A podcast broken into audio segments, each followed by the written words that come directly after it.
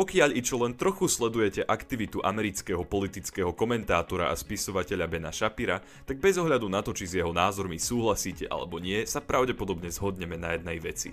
Ben Shapiro vie, ako z obyčajnej nudnej debaty spraviť show. Ako z debaty spraviť niečo, na čo je sa radosť pozerať. Video záznamy, na ktorých debatuje s vysokoškolákmi, majú milióny zhliadnutí. V roku 2014 táto konzervatívna superstar vydala knihu How to Debate Leftists and Destroy Them, teda ako debatovať s ľavičiarmi a v tej debate ich zničiť. Je to naozaj krátka knižka, na Amazone si ju môžete kúpiť za 1 dolár a 20 centov. Alebo si môžete vypočuť dnešnú epizódu, pretože tú knižku som prečítal, aby ste vy nemuseli a rozhodol som sa najpodstatnejšie body z tejto knižky zhrnúť práve v dnešnej epizóde podcastu pre všetkých, ktorí aj v dnešnej dobe plnej pocitov a iracionálnych názorov premýšľajú rozumne. Prajem vám príjemné počúvanie. Na začiatok považujem za potrebné povedať jednu vec. Debatérske typy, ktoré budú odprezentované v dnešnej epizóde a s ktorými prišiel Ben Shapiro vo svojej knihe, sú určené prevažne pre debaty, kde máte divákov. Cieľom debaty totiž pravdepodobne nie je presvedčiť samotného ľavičiara o vašej pravde. Za svojimi názormi si stojí rovnako presvedčenie ako vy za svojimi. Vašim cieľom je osloviť ľudí, ktorí sa na tú debatu pozerajú. A preto sa podľa Bena Shapira vašim cieľom stáva čo najviac znemožniť toho ľavičiara, ktorý je pred vami. Aby sa diváci, ktorí debatu sledujú, rozhodli, že chcú stať na vašej strane a nie na strane porazených. Preto argumentačné techniky, ktoré budú opísané v dnešnej epizóde, nefungujú pri riešení obyčajných konfliktov jeden na jedného. Pokiaľ sa teda budete pokúšať presvedčiť svoju mamku o tom, aby vám dovolila hrať Minecraft ešte o 15 minút dlhšie, argumenty odprezentované v dnešnej epizóde vám nepomôžu. Typ 1. Kráčajte v ústrety ohňu. Ben Shapiro hovorí o rade, ktorú mu na začiatku jeho kariéry dal jeho mentor Andrew Breitbart. Povedal mu, že sa nikdy nemôže báť konfliktu. Môžete sa ukryť pred útokmi vašich názorových oponentov. Môžete predstierať, že neexistujú alebo ignorovať ich. Ignorovať ich už ale nebude možné v momente, keď sa ich názory dostanú do vašich domácností, do vášho zamestnania alebo do tried v škole vášho dieťaťa. Ben Shapiro píše, že vám pri presadzovaní konzervatívnych názorov bude takmer na 100 pro ubližované. To je totiž spôsob, akým podľa neho ľavica presadzuje svoje názory, cez osobné útoky a ubližovanie. Preto sa podľa neho musíte pripraviť na údery a musíte byť ochotní zniesť ich. Typ 2. Udrite ako prvý. Ben Shapiro pripomína výrok slavného boxera Mikea Tysona, ktorý hovorieval, že každý má plán, až dokým nedostane úder do tváre. Preto podľa Shapira musíte byť v debate tým, kto prvý úder dá a nie tým, kto prvý úder dostane. Ben Shapiro odporúča si pred debatou naštudovať argumentačný štýl vášho oponenta. Tak budete schopní odhadnúť, akým smerom sa debata bude uberať a budete schopní ako prvý v priebehu niekoľkých prvých sekúnd debaty zautočiť. Konzervatívci majú zvláštny syndrom, kvôli ktorému v debatách väčšinou čakajú na prvý úder ich súpera. Toto je podľa Bena Shapira chybou.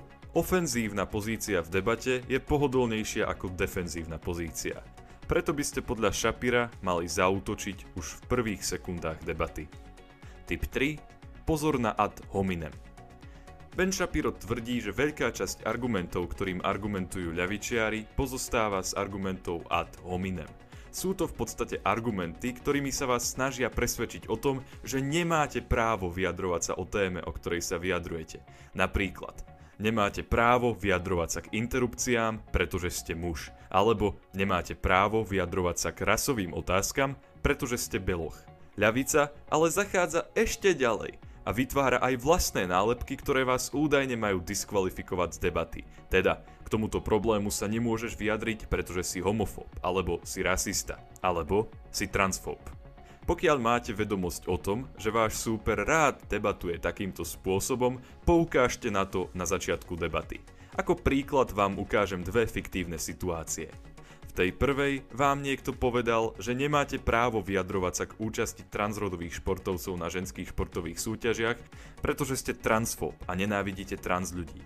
Vy okamžite sklznete do defenzívnej pozície a snažíte sa diskutujúcemu vysvetliť, že vy k transgender ľuďom nepociťujete nenávisť. To je ale podľa Bena Shapira zbytočným plýtvaním energiou a nikoho tým tak nepresvedčíte. Namiesto toho by ste mali už na začiatku debaty poznamenať, že váš súper veľmi rád nálepkuje svojich názorových oponentov. Pokiaľ by sa niekedy neskôr v priebehu debaty rozhodol, že vás onálepkuje ako transfóba, pôsobilo by to trápne, pretože by tým v podstate len dokázal to, čo ste tvrdili na začiatku debaty. Tento druhý scenár je teda pre vás oveľa lepší. Typ 4. Zadefinujte konflikt v debate tak, aby vám čo najlepšie vyhovoval. Ľavica má zvláštny zvyk redefinovať konflikt v debate tak, aby sa tak dostali na falošné konflikty, kde majú navrh, ale ktoré, keď sa na debatu pozriete viac analyticky, nemajú až takú váhu. Robia to len kvôli tomu, pretože v týchto falošných dilemách dokážu ľahšie zvíťaziť a to pôsobí na divákov lepšie. Preto si dajte pozor na to, akým smerom sa debata uberá. Pokiaľ sa napríklad rozprávame o potratoch, Ľavica veľmi rada debatu vedie tak, že musíte dokazovať, že plod je 0,0,00 sekundy po počatí to isté ako vyvinutejšie dieťa. To je ale falošný konflikt, pretože vy nedokazujete to, že je to to isté, ale to, že si to zaslúži rovnakú ochranu ako už vyvinutejšie dieťa. Ďalším príkladom môže byť adopcia detí homosexuálnymi pármi. Tu sa často ten konflikt stočí na to, že prečo dvaja ľudia, ktorí sa milujú, si nemôžu zaobstarať dieťa. Toto je ďalší príklad falošného konfliktu v debate a vy ho dokážete redefinovať tým, že zmeníte aktéra, o ktorom debatujete. Nech sa namiesto dvoch ľudí, ktorí sa milujú, hlavným aktérom vášho argumentu stane dieťa a jeho záujmy. To je tá pravá dilema a tam budete mať navrh. Tretím príkladom, ktorý môžem uviesť, je napríklad klimatická zmena. Pokiaľ sa bavíte s ľavičiarom, ktorý tvrdí, že za klimatickú zmenu môže kapitalizmus a môžeme jej zabrániť iba tak, že ten kapitalizmus zvrhneme, nedovolte, aby sa tá debata zmenila na to, že ho budete presviečať o tom, že áno, vy veríte v klimatickú krízu a nepopierate ju. Namiesto toho debatu redefinujte tak, aby sa začalo debatovať nie o tom, či je klimatická zmena naozajstná alebo nie, ale aby sa debatovalo o tom, že či zvrhnutie kapitalizmu môže klimatickej kríze zabrániť. Typ 5. Vyhadzujte oponentovi na oči to, pokiaľ si niekedy protirečí alebo pokiaľ používa dvojité štandardy. Pokiaľ sa pozriete na súčasnú argumentáciu liberálnej ľavice, veľmi ľahko prídete na to, že dvojité štandardy sa tu objavujú dosť často. Môžeme sa pozrieť napríklad na príklad Ginny Carano, čo bola herečka, ktorá bola vyhodená zo spoločnosti Disney a zo seriálu Mandalorian za to, že použila analógiu s holokaustom na popísanie toho, aké je to byť v súčasnosti republikánom v Amerike. Spoločnosť Disney tvrdí, že používanie takýchto analógií je scesné a preto herečku vyhodila. Môžete si ale všimnúť dvojitý štandard, pretože herec Pedro Pascal, ktorý takisto používal analógiu s nacistickým Nemeckom, avšak na to, aby obhájil liberálno-ľavicové myšlienky, stále v seriáli Mandalorian hrá. Toto je len jeden z príkladov toho, ako ľavica často používa dvojité štandardy a protirečenia si. Nebojte sa poukázať na to. Pôsobí to síce možno trochu zákerne, ale je to dôležité a v očiach divákov, ktorí debatu sledujú, budete mať navrh. Typ 6. Núte oponenta odpovedať na vaše otázky. Pokiaľ sa ľavičiara opýtate na to, že či by chcel legislatívne nútiť kostoly, aby mohli sobášiť homosexuálne páry, alebo prečo by sme sa mali vzdávať mesa a osobných aut, zatiaľ čo Čína vypúšťa do ovzdušia tisíce tón emisí, tak sa pravdepodobne pokúsi neodpovedať na vašu otázku, pretože si uvedomuje, že pokiaľ na ňu odpovie, tak bude v očiach divákov pôsobiť veľmi zvláštne. Ale presne o to vám ide. Preto pokiaľ v debate položíte otázku a súper na ňu neodpovie, podľa Bena Shapira by ste ju mali opakovať až dovtedy, kým na ňu neodpovie a nestrápni sa. Tip 7. Nenechajte sa vyrušiť a držte debatu pri téme, o ktorej sa naozaj debatuje.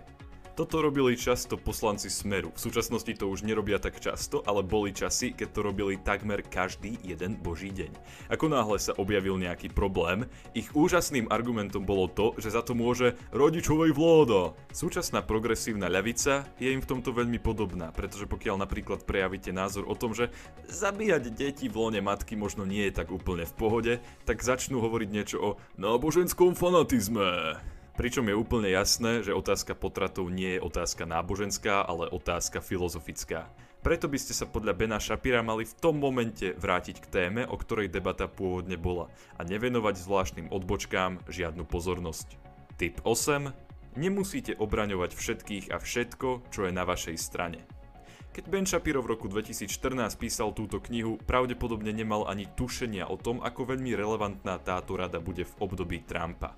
Konzervatívci v Amerike padli do zvláštnej pozície, v ktorej sa snažia obhájiť aj neobhájiteľné len kvôli tomu, že to spravil Trump, čiže zástupca ich politickej strany.